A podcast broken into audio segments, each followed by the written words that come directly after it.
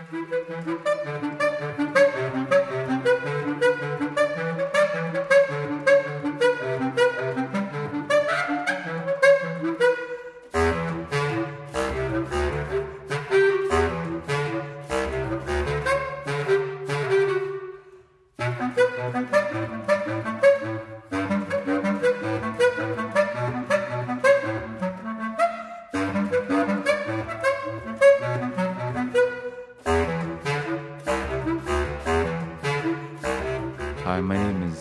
Gomez.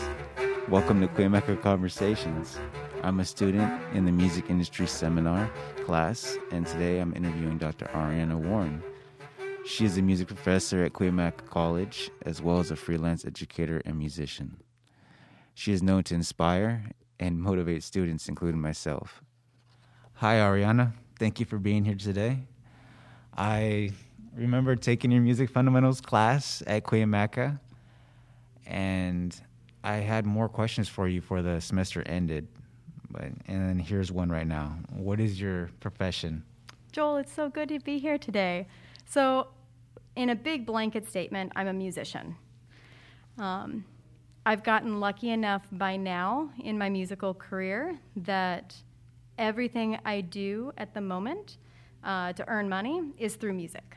And it hasn't always been that way. I've catered, I've worked at Curves for Women, which is like this little gym where mostly middle aged women go in and work out on a circuit for a half hour. Um, I've worked in restaurants. I, have done all kinds of stuff, but I've slowly gotten it to a point where music is everything I do. Um, so, as you know, I teach at Cuyamaca. I teach a little music fundamentals, some theory, and some keyboard. I teach our performance studies class, uh, and I've got some ideas for other classes I'd love to teach in the future. So, that's kind of what I do during the day here on campus. I also teach a lot of private lessons. Um, I've been kind of amongst the first wave of people who taught online lessons. I uh, was connected with a band director in Saudi Arabia, of all places, in 2013 to teach online lessons because there's a whole bunch of Westerners who live there who work for the Saudi government who live in these little bubbles of Western society, and they speak English and they go to school and do everything like any normal kid would do. But they have one band director, 400 band students, and no musicians who just live there to live there. So before Skype was really all that reliable and we had to use a bunch of VPNs and all this stuff, I started teaching online lessons. So for, gosh, what is that, nine years now, Monday through Friday at 8 a.m., I am video calling in with Saudi Arabia, and I'm giving some Skype lessons to a bunch of middle school kids. I have a couple high schoolers, but it's mostly a middle school band director I work with. Um, I also teach some lessons in person. And then the real uh, heart of what I do is I'm a gigging musician. So I play woodwinds, I play clarinets, saxophones, and flutes, so all the sizes of them. I really love like experimental avant-garde music. That's what I did uh, my graduate work in. So, kind of crazy, crazy sounding stuff.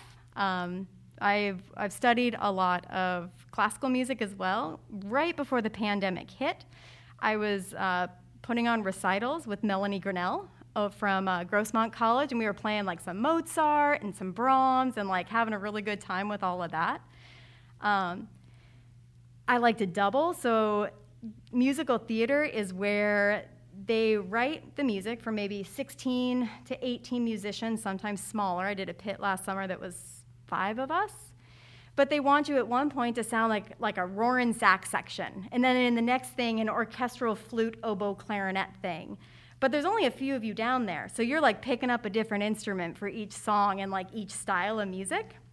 Um, so that's one of the gigs I really enjoy doing. Um, and then I also play with like the city ballet, like some really straight classical clarinet and bass clarinet music. Um, so this is why I say when when asked what my profession is, I'm a musician. I teach, I gig, um, kind of live, breathe, and sleep music. It's a little excessive at times, but yeah, that's that's kind of what I'm up to. Wow, that, that is a lot. That's like very overwhelming, and I would think like where do you get your motivation to keep pushing through to do so much?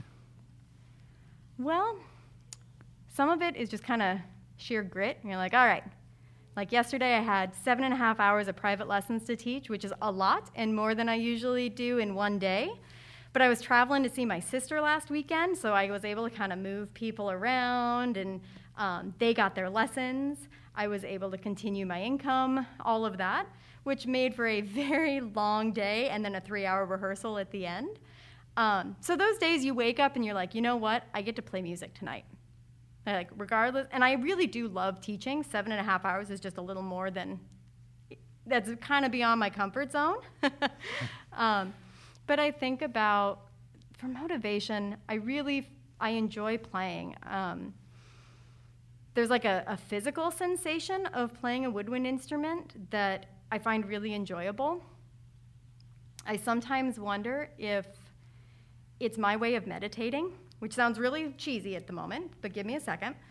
Um, my brain goes too fast sometimes to sit still and listen to my breath in a way that I think is a really healthy thing for most people to be able to do just sit and breathe and let things go. However, my brain, it always likes to go. But what does a woodwind instrument do? Take a long breath in and take a sustained breath out throughout the phrase of the music. So I think physically, I really enjoy it, and that's a motivation I look forward to is just that physical sensation of playing my instrument. And also, I've built all my friend groups are music. I have my ballet friends. I've got this rad group of women and we all play in the woodwind section together of the city ballet and like i can look forward to like going and like playing great music with them. And then i got my musical theater buddies and like we have a good time in the pit. Like we're usually joking around. We're down under the stage so we can kind of as long as we're quiet we can get away with more jokes and things like that. So we got that sort of rapport. Um, so i think kind of being knowing that like all right i get to go play with my friends. We are all having a good time hopefully depending on the gig but usually we're having a good time. And regardless of how tired i am or what else is going on i have those things to look forward to. That's a very good answer. Like i i would think like the the love for it comes from like the community of the people the musicians that's what makes it. Yeah, because you can you can definitely play music by yourself, and many people do. But for me, music is is uh, it's a it's a community effort, and it's even better once you're friends. And most of my life, I've gotten to be able to like take the gigs that are with my friends. Um, I like what you said about the the wind instrument. Are you saying it's meditative? Mm-hmm. It is. That's exactly like uh, meditation. You got to you catch the breath, or you breathe, you breathe in, breathe out. Yeah. So I think you. That's very good. I should apply that to my instrument. but uh, back to the COVID, how how much has that impacted your income and stuff from uh, music? So to say 100% would be hyperbole, but it's not far from it. Um, so when everything shut down, all the gigs shut down because you can't play live. It doesn't matter who you are. It, if, even if you could wear a mask, we didn't know what was going to happen. So even my like string playing friends, pianist friends, nobody could play together, right? So all of a sudden, the thing that we all look forward to, primarily like at the end of the day when we go to our rehearsals or our concerts, that was suddenly stripped away. So we lost income and we lost community, um, that sense of being together and making music. Like we could practice in our homes, but I feel like in the beginning, especially, like it was all so kind of scary and bewildering that we didn't know if there was going to be a world in a few weeks. That I, I did in that moment lose motivation to practice. It was really hard to play my instrument when I didn't, I didn't know if like picking up milk at the grocery store tomorrow might give me something that kills me. Huh. So, so that was, it was like a personal impact in that way, and then a monetary impact because all my gigs shut down. And many of my private students, uh, I was able to take some onto Zoom who hadn't been there before, who I'd been seeing in person. But everyone's in a bad place, so not all of my students continued, uh, which is completely understandable in that moment. So I was losing teaching income. Um, up until 2020, I had been the band director at a small private school in San Diego, uh, which was a large chunk of my income. And that ended because the private school uh, couldn't have a WIN program even in the fall of the next year. So they just, and to this day, as far as I know, they shuttered that program. So I lost that job. Um, so it, it kind it cut pretty deep in a lot of in kind of all the facets. Um, you were in my class when we went online, Yes. um, which was a really nice through line because I my days didn't have much of anything else in them, and yet there's like existential dread of the world ending. So I had that, which was nice. Um, and then eventually, some more students started coming back because they're sitting at home with their parents, because I mostly teach uh, private students to, say, middle and high schoolers. And they're feeling the same way. They're on Zoom school, but then, well, I can sit and dread the end of the world, or I can sit and play my instrument. So I think there was kind of this collective um, feeling between both like professionals like myself who like are kind of getting back into practicing, and then all, and students who want to do the same. Um, so we kind of crawled out of that.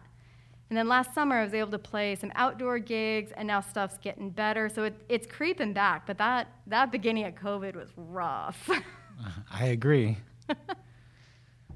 Where do you think uh, music's going after this whole COVID? Where do you believe it's going to go? so music's really broad. Even in the genres I like to play, that's still like little tiny pinpricks in the bigger picture of what music is.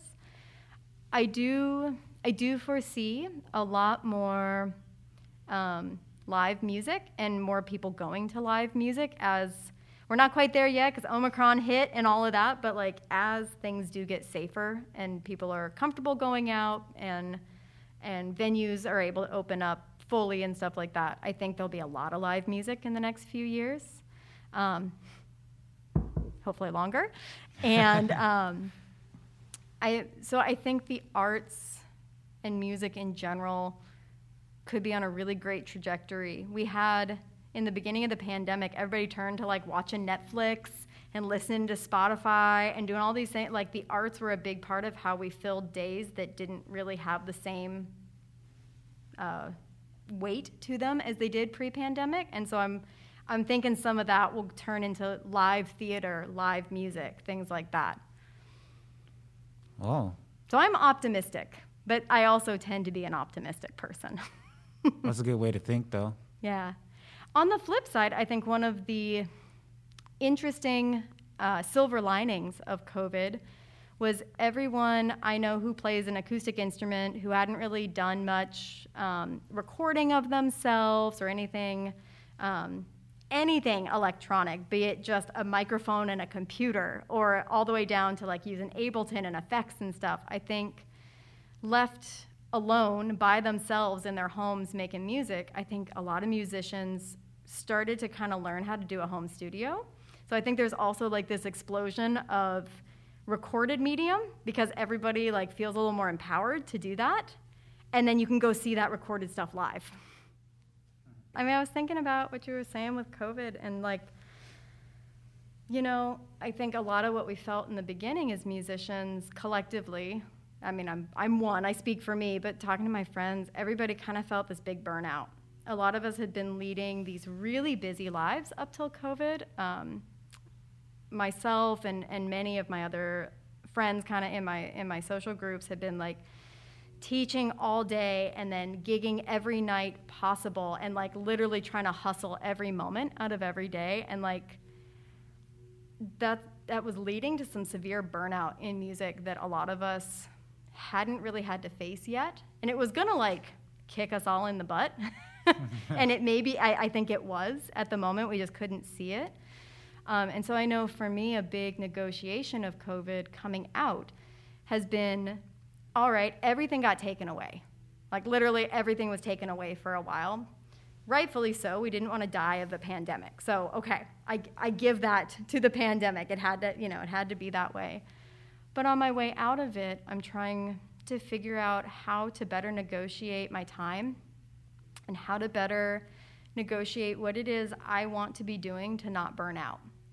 So, like yesterday, that seven and a half hour teaching day I told you about, like that was a choice. I made a really rational choice two weeks ago when I looked at my calendar and realized, well, in order to visit my sister in Arizona, I got to move some things or not make some income or people miss their lessons.